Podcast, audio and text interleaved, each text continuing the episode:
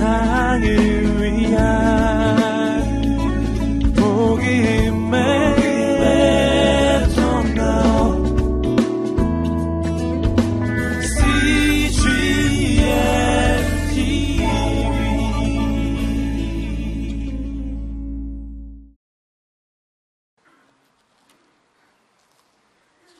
우리가 세상을 살다 보면 답답한 일을 많이 만나고 힘든 일을 많이 만납니다. 아, 그리고 정말 앞이 보이지 않을 때가 있습니다. 앞이 캄캄할 때 있죠. 또 올해는 그럭저럭 잘 지냈다 할지라도 아, 내년은 괜찮을까? 어떠세요? 올해 잘 지내셨습니까? 내년에는 어떠실 것 같아요? 내년에는 올해보다 좀 낫겠지. 나아져야죠. 어, 근데 올해도 힘들었고 내년에도 힘들 것 같고 앞으로 점점 더 힘들 것 같다. 그래서 낙심하는 분들이 참 많습니다. 소망을 잃은 분들이 참 많습니다. 그럼에도 불구하고 여러분 우리가 소망을 가져야 된 가장 중요한 일 중에 하나가 성탄절이에요. 성탄절이 있다는 사실은 여러분 우리가 앞으로 살아야 될 세상이 미래가 있고 소망이 있는 거예요. 왜냐하면 하나님께서 이 땅에 오셨습니다. 찾아오셨어요. 아, 메시아가 나신 날이에요. 구세주가 나신 날입니다. 그래서 이 땅에, 이 땅은 반드시 주님이 구원하세요. 반드시 이 세상 나라가 주와 그리스도인 나라로 변화될 거예요. 그래서 이런 성탄절이 있다는 사실은 우리 삶에 다시 한번 소망을 가지고 희망을 가지고 다시 한번 일어설 수 있는 가장 복된 날일 수 있습니다. 어, 우리가 지금 2013년 2013번째 아, 성탄절을 보내고 있습니다. 근데 이 첫 번째 성탄절은 정확하게 언제 일어났는가? 어, 그 시대적 배경은 어떤가? 누가에게 물어보면 예수님은 어떤 분입니까? 라고 물어보면 누가가 소개하는 예수님은 바로 예수님은 역사적인 인물이다. 예수님 사건은 신화가 아니라 역사적 사건이다라고 우리에게 소개하고 있습니다. 2장 1절, 2절 함께 보시겠습니다. 2장 1절, 2절 함께 읽습니다. 시작. 그 무렵 아우구스투스 황제가 칙령을 내려 전 로마 통치 지역은 호적 등록을 하게 됐습니다. 이것은 구레뇨가 시리아 총독으로 있을 때 실시된 첫 번째 호적 등록이었습니다. 아, 예수님은 신화적인 존재가 아니라 역사적인 인물이에요. 실제로 이 역사 한복판에 살았던 분이십니다. 언제 사셨냐? 로마 아구스투스가 황제였을 때. 글씨가 나타나요. 아, 완전 신기하죠. 저기 불도 들어와요. 네. 그렇죠. 그렇죠. 아, 그럼... 놀라우네요. 이게 어디서 나오는 저는 하나님의 음성인 줄 알았어요. 갑자기.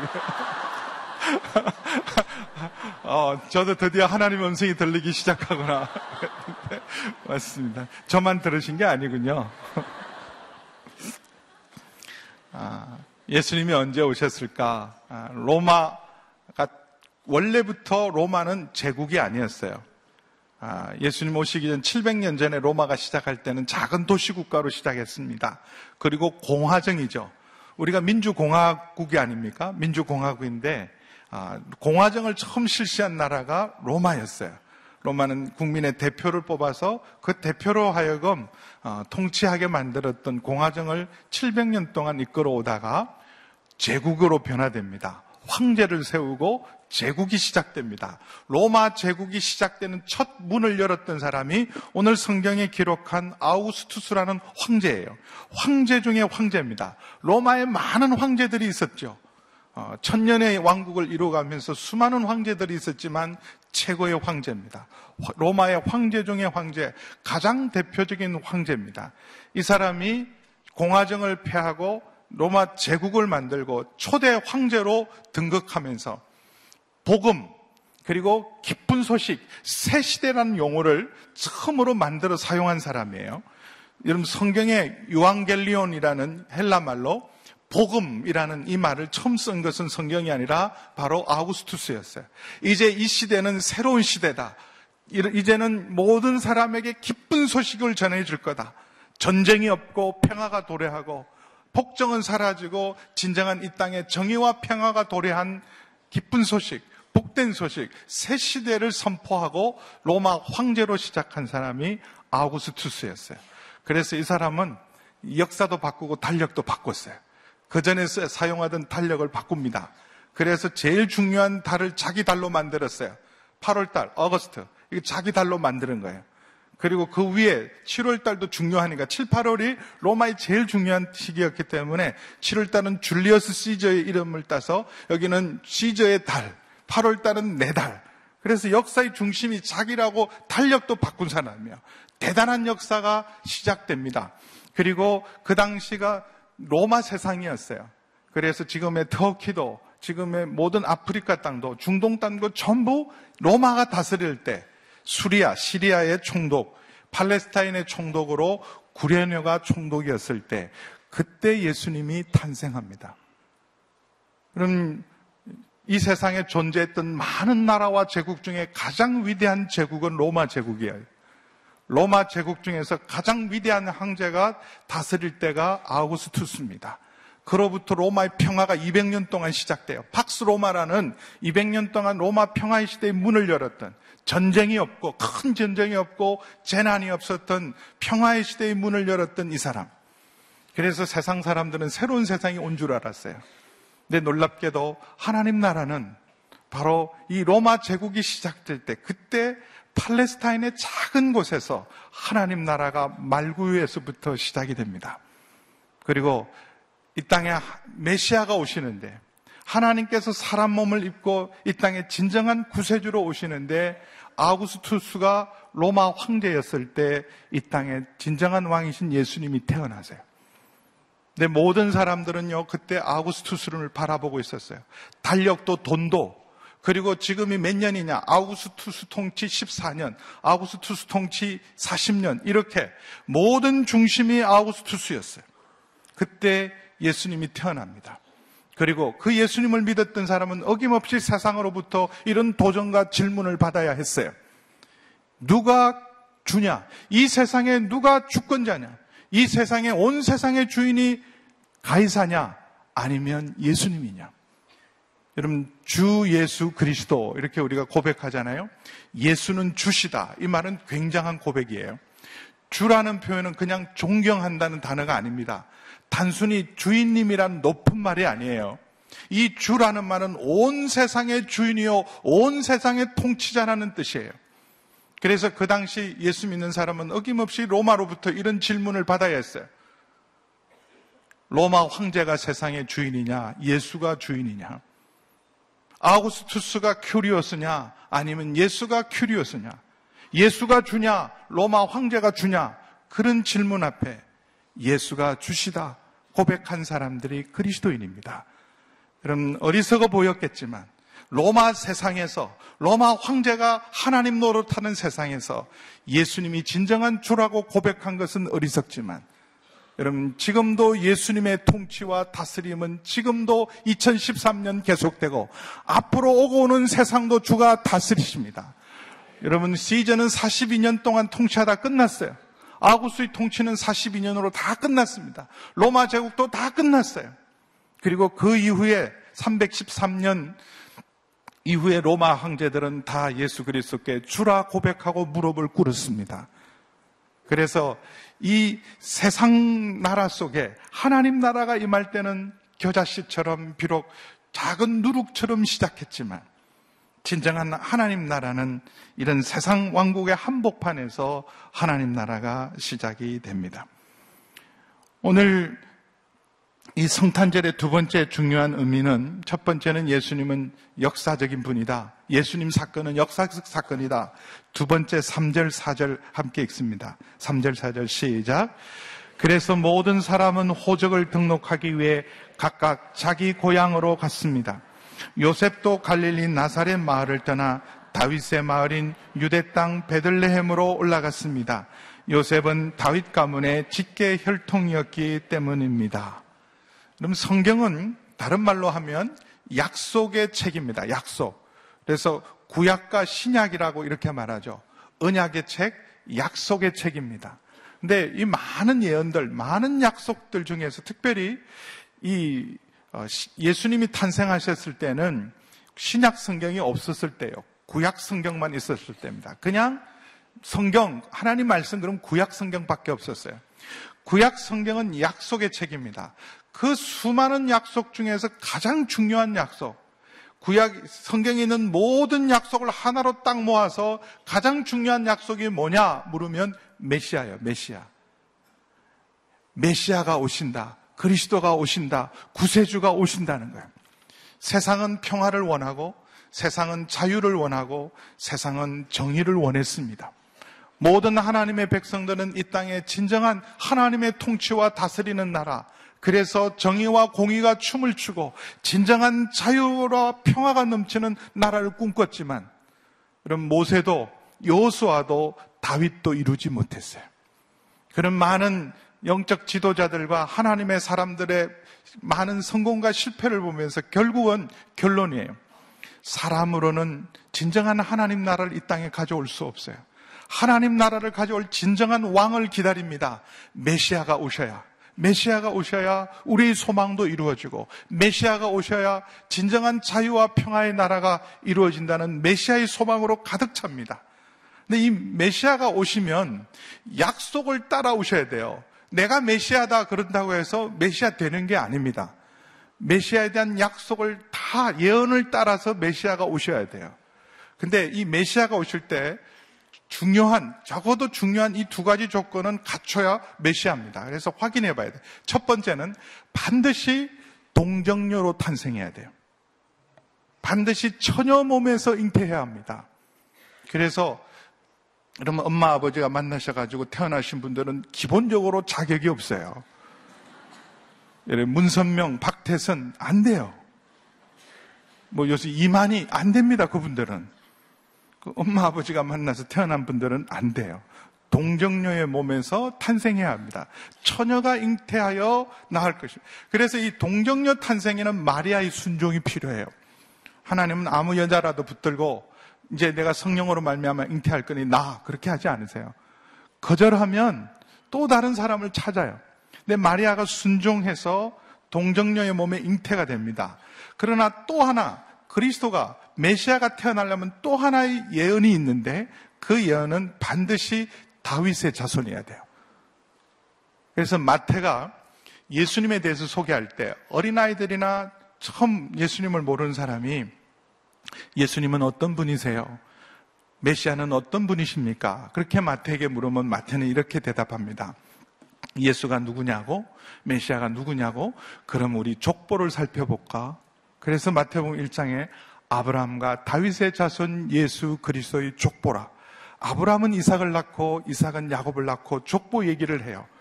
반드시 메시아는 아브라함과 다윗의 자손으로 와야 합니다. 그래서 반시도 안 되고 문시도 안 되고 박시도 안 되고 이시도 안 되는 거예요. 다윗의 자손이어야 돼요. 반드시 다윗의 자손으로 와야 합니다. 근데 이게 딜레마 아닙니까? 처녀 몸에서 나야 되는데 다윗의 자손이어야 돼요. 여러분 절대로 부부 관계를 통해서 나와도 안 되고 또 처녀 몸에 잉태했지만 다윗의 자손이 아니면 안 되는 거예요. 근데 이 다윗의 자손으로 오기 위해서 누가 순종해야 하느냐 하면 요셉의 순종이 필요합니다. 그럼 정혼했어요. 정혼은 우리하고 개념이 틀립니다. 정혼은 이미 결혼한 거예요. 결혼식만 남겨놓고 동침하는 것만 남겨놓았지 실제로는 부부예요. 우리는 약혼하면 깨기가 쉽지만 이미 정혼을 하면 이미 부부입니다. 근데 정혼한 아직 동침하지 않고 결혼식을 올리지 않는 내 부인이 아기를 가졌어요. 그래서 모든 사람은 다 믿어도 정말 받아들이기 어려운 사람은 요셉입니다. 그러지 않겠어요?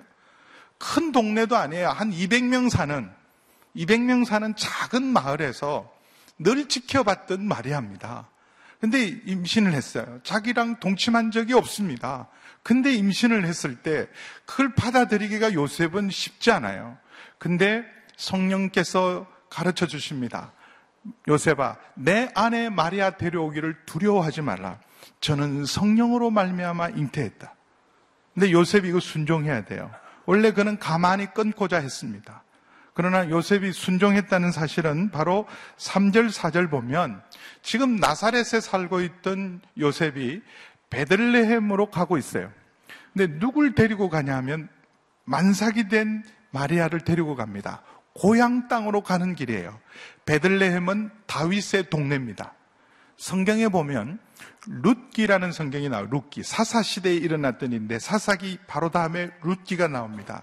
룻기의 마지막은 룻으로 시작하지만 마지막 결론은 다윗이 태어나느니라 그걸로 끝나요. 다윗의 탄생은 배경을 합니다. 어느 동네에서 태어난 일인가? 어느 동네에서 일어난 일인가? 룻기의 배경은 베들레헴이에요.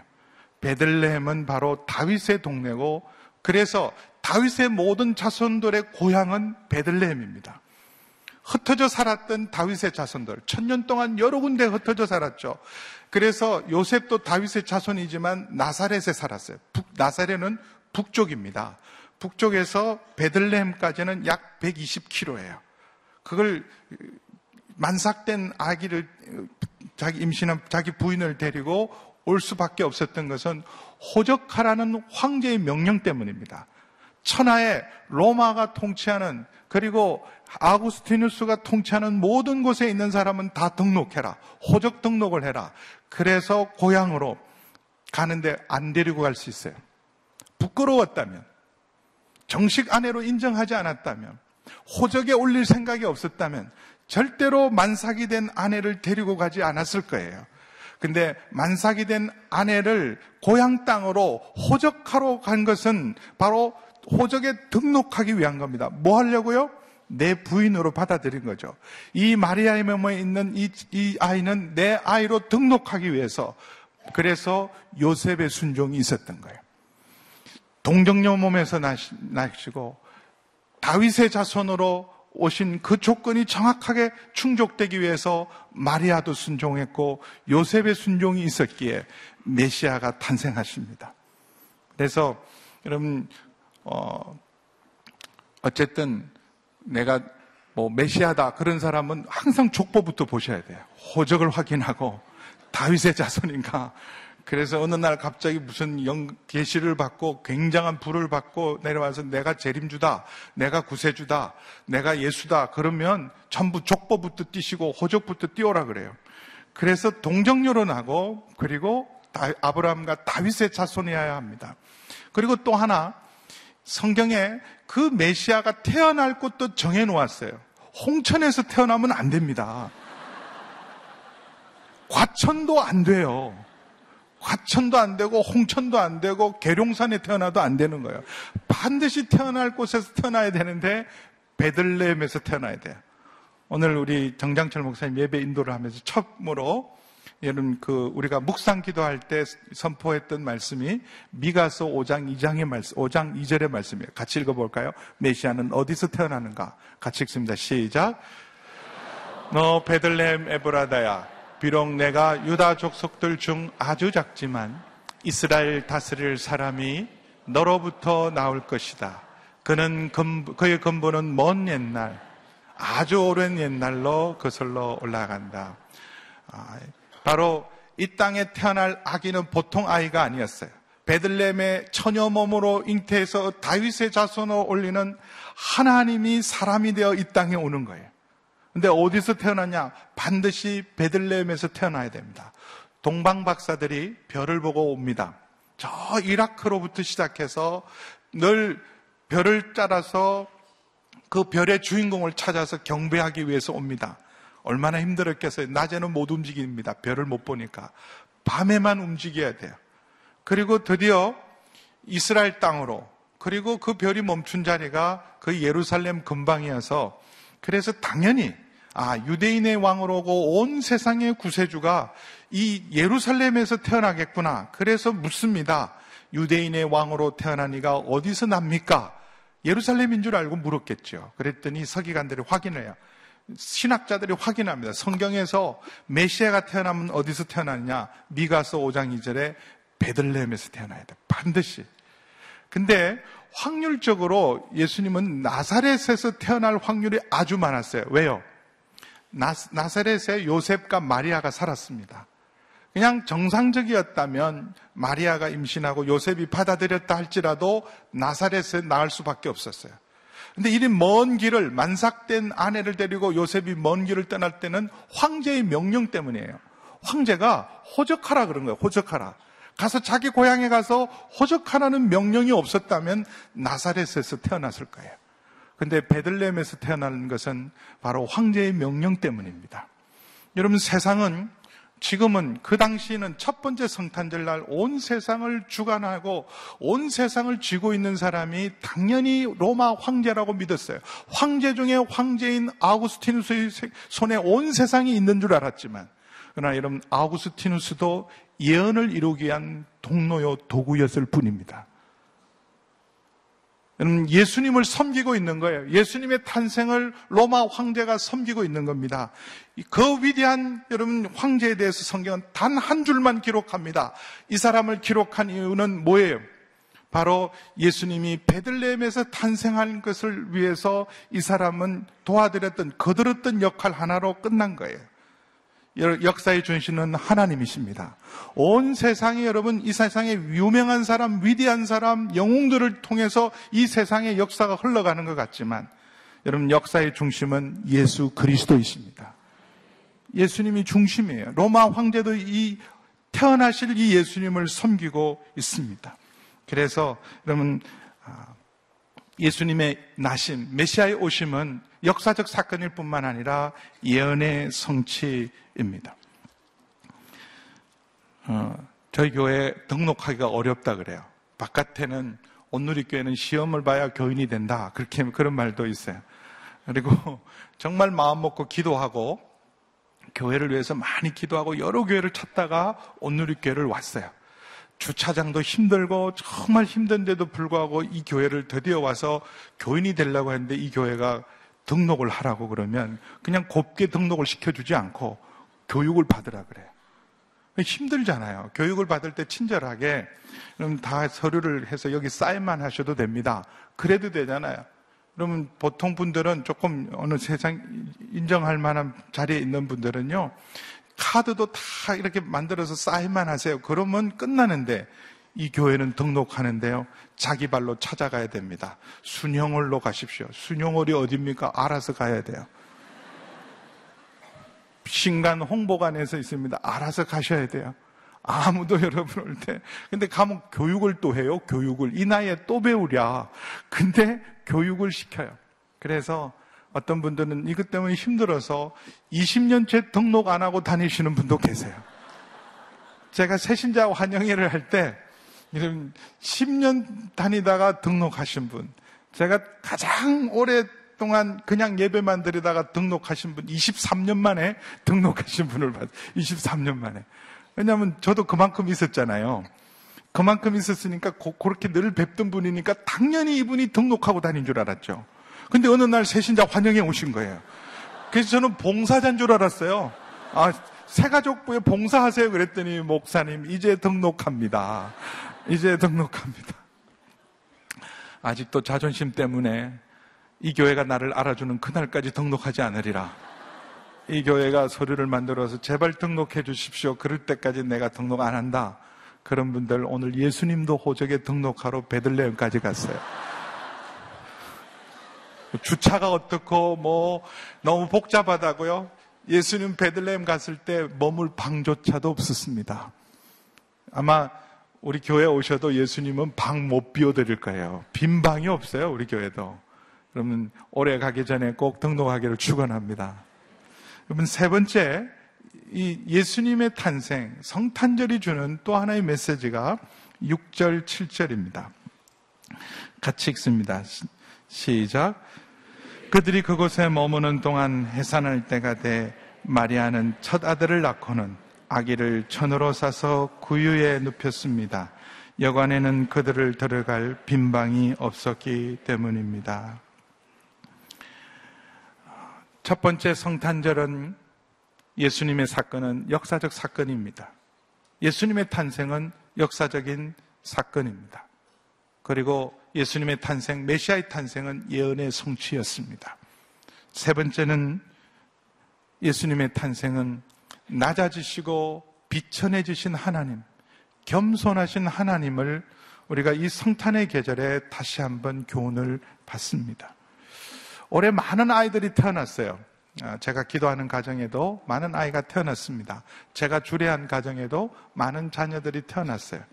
그리고 정말 모처럼 만에 활짝 웃고 너무 좋아하는 분들의 공통점은 다 손주분들 보시네요. 손주분.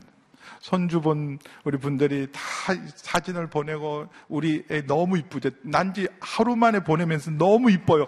걔가 이쁘지 않습니다.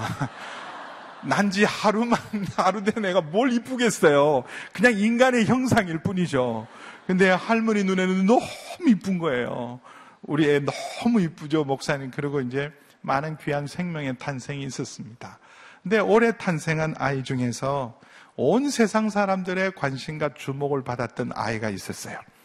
로얄 베이비가 탄생했습니다. 영국 황실의 경사죠. 7월 달인가 언제 아, 윌리엄 홍제, 왕자가 아들을 낳았어요. 아들을 낳아서 그래서 온 세계의 주목을 다 받았습니다. 그 아이 탄생한 거 잠깐 와서 잠깐 안고 그 사진 찍으려고 잠깐 안고 있는 그 아이 보려고 버킹엄 궁정 그 왕궁에 엄청난 사람들이 모였어요. 그러나 여러분 메시아가 이 땅에 오셨을 때 하나님께서 사람 몸을 입으시고 그것도 태아로 오시고 10개월 동안 여인의 몸속에 있다가 어린아이로 태어났습니다. 그러면 예루살렘은 아니더라도 왕국은 아니더라도 베들레헴 중에서도 편안한 자리에 누우셔야 합니다. 편안한 자리에 모셔야 합니다. 전쟁 중이라도 여러분 전쟁 때라도 만삭이 된 여인이 몸을 풀면 그래도 전쟁 중에도 막사를 비워주고 좋은 곳을 비워줍니다. 열차를 타거나 비행기를 타다가도 아이를 낳으면 1등성으로 데려가요. 데려가서 그 아이를 편안히 낳게 하는 것이 사람의 도리지요. 근데 예수님이 태어나실 때는 베들레헴에 갔는데 빈 방이 없었어요. 만삭된 여인에게조차 방을 내어줄 여유들이 없었습니다. 그래서 찾고 또 찾다가 여관에도 머물 곳이 없었어요. 그럴 수밖에 없어요. 어떻게 인심이 그러냐? 여러분 작은 동네예요. 베들레헴은 정말 작은 동네입니다. 근데 천년 동안 퍼졌던 다윗의 자손들이 모여서 한꺼번에 모여서 호적하고 등록하기 위해서 모였기 때문에 그 당시 여관이라 그래봐야 작은 동네에 하나 두기 둘이죠. 이미 다 찼어요. 방마다 다 친척들로 다 채웠어요. 자기 가까운 친척들로 다 채워서 방도 없었고 여관도 없었어요. 그래서 유일하게 6, 7절에 보면 구유에 눕혔는데 그곳은 보통 임시 숙소입니다. 임시 숙소. 여관도 아니고 보통 목자들이 양떼를 보호하기 위해서 양떼와 함께 거하는 임시 숙소에 그리고 그 아이를 낳았는데 거기 조금 비집고 들어가서 그래도 깨끗한 게 어디냐? 다 이런 짐승들이 있는 외양간이니까 얼마나 지저분해요. 그래도 짐승이 먹이를 먹는 이 구유, 여물통은 깨끗하니까 거기에다가 천에 사서 강보에 놓여 구유에 누워 있습니다. 하나님이 이 땅에 오셨어요. 근데 받을 곳이 없었습니다. 온 세상에 하나님을 받고 메시아를 받을 받을 땅이 없어서 구유에 누우셨어요.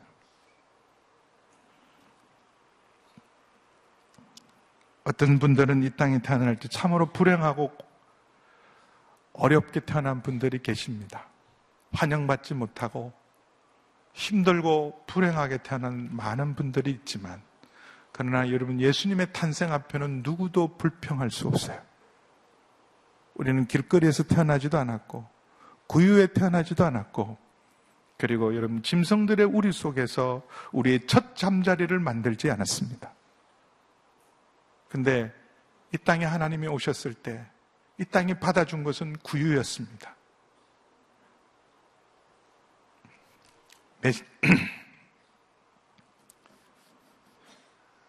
메시아의 첫 번째 잠자리는 바로 구유였어요.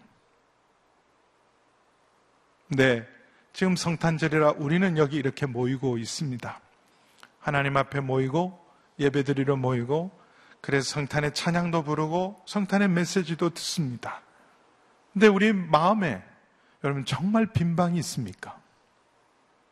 여러분의 가정에 예수님을 모실 만한 빈 방이 있으십니까? 여러분의 삶의 공간에 지금 다시 예수님이 오신다면 그 주님을 모실 공간이 있습니까? 온갖 잡동사니로 우리의 마음과 우리 집과 우리 공간을 채워서 예수님이 다시 오셔도 우리가 모실 곳이 정말 있는지를 보셔야 합니다. 예배드리는 이 순간도 우리 마음 한 곳에는 온전히 그 주님을 영접하고 모실 집중할 마음의 빈자리가 없어서 온갖 금신과 걱정거리로 온갖 잡동사니로 마음을 채워서 이 자리에 앉아서도 그 주님을 모실 만한 공간이 없어요. 저는 2013년 12월 20일 이, 이날에 마리아가 다시 몸을 푼다면 받아줄 공간이 있을까? 서울 시내는 없을 것 같아요. 예수님 생일이신 25일 날 서울의 모든 숙소는 다 찼을 거예요. 그리고 우리 마음조차도 예수님을 다시 모실 마음의 빈자리가 없을지도 모릅니다. 그렇게 자신을 비우셨어요. 이렇게 낮아지시고 이렇게 비천해지신 이유가 뭘까요? 이 땅에 구유해 오신 예수님에 대해서 빌립보서 2장 5절에서 11, 5절에서 8절까지만 우리 같이 한 석절만 함께 자막을 통해서 읽겠습니다. 이 구유에 낮아지시고 겸손해지시고 비천해지신 이유에 대해서 성경은 이렇게 우리에게 알려줍니다. 함께 읽습니다. 시작. 여러분 안에 이 마음을 품으십시오. 이것은 그리스도 예수 안에 있던 마음이기도 합니다. 그분은 본래 하나님의 본체셨으나 하나님과 동등됨을 기득권으로 여기지 않으시고 오히려 자신을 비워 종의 형체를 가져 사람의 모양이 되셨습니다. 그리고 그분은 자신을 낮춰 죽기까지 순종하셨으니 곧 십자가에 달려 죽으신 것입니다. 예. 원래 하나님이셨습니다. 하나님과 동등한 영광과 권능을 가지셨어요. 근데 그 자리를 내려놓습니다. 스스로 내려놓으세요. 우리는 작은 자리 하나도 얼마나 집착합니까? 연말이 되어서 섬기던 자리를 내려놓으십시오. 그러면 굉장히 힘들어요. 너무 힘들어 하세요. 처음에는 안 하겠다고 하신 분이었어요. 그래도 내려놓으라 그러면 그 작은 자리 하나 내려놓기 힘들어 합니다. 그러면 우리가 살아갈 때 제일 힘든 게 뭡니까? 내가 이룬 자리 내놓으라 그럴 때, 내려놓으라 그럴 때 힘들어요. 근데 스스로 우리 주님은 자신의 영광을 비우십니다. 그리고 이 땅에 오셨을 때 여러분 하늘에서 땅으로까지 낮아진 것만 해도 하늘의 영원한 왕이 이 땅의 왕으로 온 것만 해도 굉장히 낮아진 거죠. 대기업에서 중소기업으로 그리고 중소기업에서 아주 영세기업으로 여러분 사장 자리로 갔다 그래서 누가 그걸 좋아하겠어요? 스스로 내려갈 사람 아무도 없을 겁니다. 내 하늘 보좌를 버리고 이 땅 보좌를 차지해도 아구스투스의 보좌를 차지해도 모자르시죠. 근데 그 하늘 보좌를 버리시고 이 땅에 가장 낮고 낮은 자로 오셨어요. 더 낮출 수가 없잖아요. 짐승의 밥이 되신 거예요. 그럼 베들레헴은 떡집입니다. 베틀레헴이라는 말은 떡집이에요. 근데 그 떡집에 그 또 구유에 와서 밥으로 오신 예수님 그리고 떡으로 오셨는데 누구를 위한 밥으로 오셨어요? 모든 사람을 위한 모든 사람 누구든지 모든 사람을 위한 생명의 양식으로 생명의 떡으로 이 땅에 자신을 낮추고 낮추셨어요. 여러분, 로얄 베이비는 우리는 못 만납니다. 가까이 갈 수가 없어요. 그러나 이 땅에 오신, 아기로 오신 우리 주님은 누구든지 가까이 갈 수 있습니다. 이 땅에 첫 온 메시아를, 아기 예수님을 제일 먼저 가서 맞이하고 영접하고 축복한 사람은 목자들이었습니다. 여러분, 처음 아이가 태어났을 때 누가 가서 방문을 했냐, 누가 그 아이를 축복했냐, 누가 만나고 오냐 굉장히 중요하죠. 근데 목자가 만나고 왔다 그러면요, 모두에게 문이 열린 거예요. 모두에게. 목자가 만났다면 모든 사람도 만날 수 있고 모든 사람도 가까이 할 수 있어요. 왜냐하면 그 당시 목자는 가장 낮은 자들이었어요. 가장 낮은 자도 얼마든지 가까이 가서 만날 수 있는 분. 그런 모습으로 이 땅에 오셨습니다. 낮아지시고 또 낮아지신 것은 우리 모두를 다 받으시기 위해서 우리 모두의 생명의 떡이 되기 위해서 모든 사람의 구세주가 되기 위해서 자신을 낮추고 낮추셨습니다. 그리고 낮추신 가장 중요한 이유는 높은 자를 낮추시고 낮은 자를 높이시기 위한 마리아의 창가에 여러분 누가복음 1장 52절은 이렇게 기록되어 있습니다. 그분은 통치자들을 왕자에서 끌어내리시고 낮은 사람들을 높여 주시고 여러분 이 마리아의 찬양에 나온 이 구절 1장 52절은 누가 복음을 압축한 주제라고 말할 수 있어요. 스스로 교만하여 높아진 자를 낮추고 낮아진 자를 높이시는 하나님 구원의 역사입니다. 그 일을 위해 이 땅에 오셨기에 높아진 자들은 겸손하지 않으면 그분을 못 만납니다. 성지에 가면 예수님을 기념하는 많은 교회들이 세워져 있어요. 그 교회, 팔복교회, 주기도문 교회, 주성천교회, 가장 중요한 교회가 성묘교회, 무덤교회죠. 예수님이 십자가에 못 박혔던 그곳에 무덤이, 아, 교회가 세워졌어요. 그러나 그 많은 교회들 중에서 많은 믿음의 사람들이 정말 찾고 방문하고 감동하는 곳은 어디냐 하면 예수님 탄생교회예요. 예수님 탄생교회가 베들레헴에 있습니다. 구유가 놓여 있고 예수님이 첫 번째로 누여졌던 그 자리에 교회가 세워졌어요. 근데 그 교회는 다른 교회들은요, 문이 커요. 말을 타고도 들어갈 수 있을 만큼 문이 큽니다. 근데 예수님 탄생교회만은 왕이라도 낮추지 않으면 절대 못 들어가요.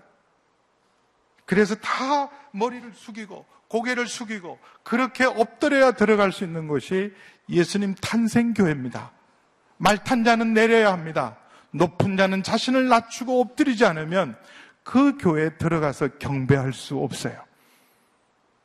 그리고 예수님이 탄생한 그곳에 예수님의 탄생별이 그려져 있습니다. 예수님이 태어났을 때는 가장 낮고 천한 자리였어요. 베들렘 구유에 있는 그 자리, 가장 낮고 천한 자리지만 지금은 예수님이 태어나서 그 자리에 누인 그 순간, 강보에 쌓여 구유에 놓은 그 순간 그 자리는 세상에서 가장 복된 장소, 가장 영광스러운 장소로 변했습니다. 여러분, 우리 모두는 어쩌면 대부분 높은 자보다는 그냥 평범하고 낮은 자로 살아갈 수밖에 없습니다. 그러나 여러분, 우리가 비록 낮고 낮을지라도 어쩌면 아무도 알아주지는 정말 별 볼 일 없는 인생이라 할지라도 여러분, 주님을 모시기만 하면 여러분, 구유가 그러했듯이 예수님 탄생 교회가 그러했듯이 주님을 모신 그 마음이 가장 복되고 영광스러운 자리인 줄 믿습니다. 바울은 고린도후서 4장 7절에 우리는 질그릇 같은 인생입니다. 그래서 답답한 일도 당하고 우겨싸임도 당하고 꼬꾸라트림을 당해요. 답답한 일을 당하고 우겨싸임을 당하고 꼬꾸라트림을 당할지라도 우리가 담대할 수 있는 것, 넉넉히 이길 수 있는 것은 우리 질그릇 속에 있는 보아이신 예수 그리스도 때문에 우리가 넉넉히 이길 수 있습니다. 그래서 그 보아이신 예수님이 우리 속에 계시기 때문에 여러분, 그 예수님을 모신 마음, 그 예수님을 모신 가정, 그 예수님을 모신 교회는 가장 영광스럽고 거룩한 곳이 됩니다. 이 성탄의 계절에 다시 한번 주님을 모십시오. 누구든지 오늘 교회 처음 오신 분도 계실 거예요. 처음 오신 분이라 할지라도 여러분 그 주님 내가 내 마음의 자리를 비워드립니다. 내게 오시겠습니까? 그러면 가십니다. 나같이 낮고 부족하고 천한 사람인 제게도 오시겠습니까? 여러분, 아무리 천하고 낮아도 우리는 그분 가까이 갈 수 있고, 우리가 아무리 낮고 부족하고 천하다 할지라도 우리 마음을 깨끗게 하고 그분을 모시기를 원하면 지금도 우리 가운데 거하시는 살아계신 주님이십니다. 그래서 이 성탄의 계절에 말씀과 성령으로 다시 우리의 마음을 놓고 하시는 그 주님의 음성을 듣고 마음을 여십시오. 그리고 그분을 영접하십시오. 영접하는 모든 사람에게 들어가서 영접하는 자, 곧그 아들의 이름을 믿는 자는 하나님의 자녀되는 놀라운 근세를 주실 줄 믿습니다. 예수를 모신 마음, 가장 복된 마음이고, 가장 영광스러운 마음이고, 주 예수를 주인 삼아 모신 가정, 주 예수를 주인 삼아 모신 교회가 가장 영광스럽고 복된 가정임을 믿습니다. 아멘. 기도하기 전에요. 찬양을 좀 했으면 좋겠습니다. 다 함께 일어나셔서 거룩하신 우리 예수님, 예수님 앞에 경배하는 마음으로 거룩하신 하나님 주께 감사드립니다. 날 위해 이 땅에 오신 독생자의 예수, 내가 약할 때 강함 주고 가난할 때 우리를 부욕해 하시는 우리 주님, 이제 다시 오시옵소서, 새롭게 임하시옵소서, 오늘 처음으로 그분을 내가 영접하기를 원합니다. 그렇게 기도하는 마음으로 가슴에 손을 얹고 우리 거룩하신 하나님 함께 찬양해 보겠습니다.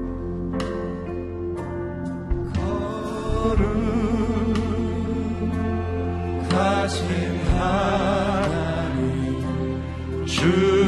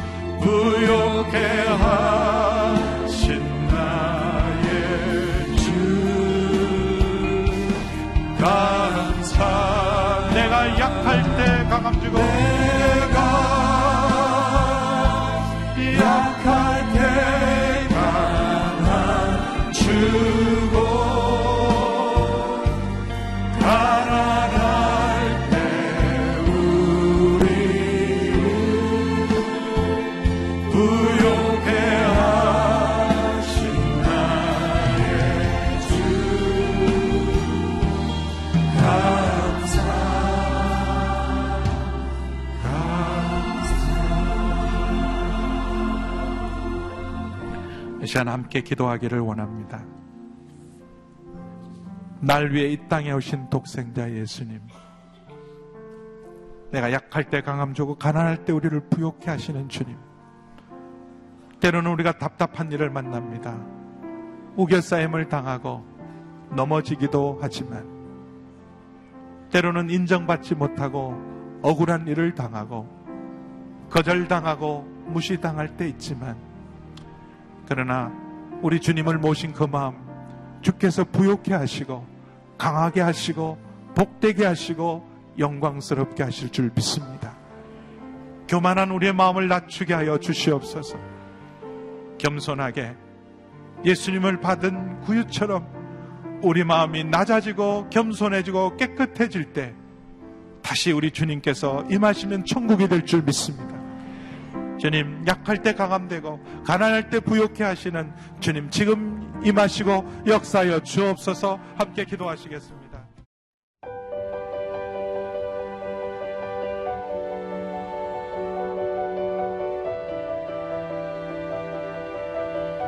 세상에는 수많은 교회들이 있지만 더 깊이 있는 말씀 강해를 찾기 위해 크기로만 교회를 선정하지 않습니다.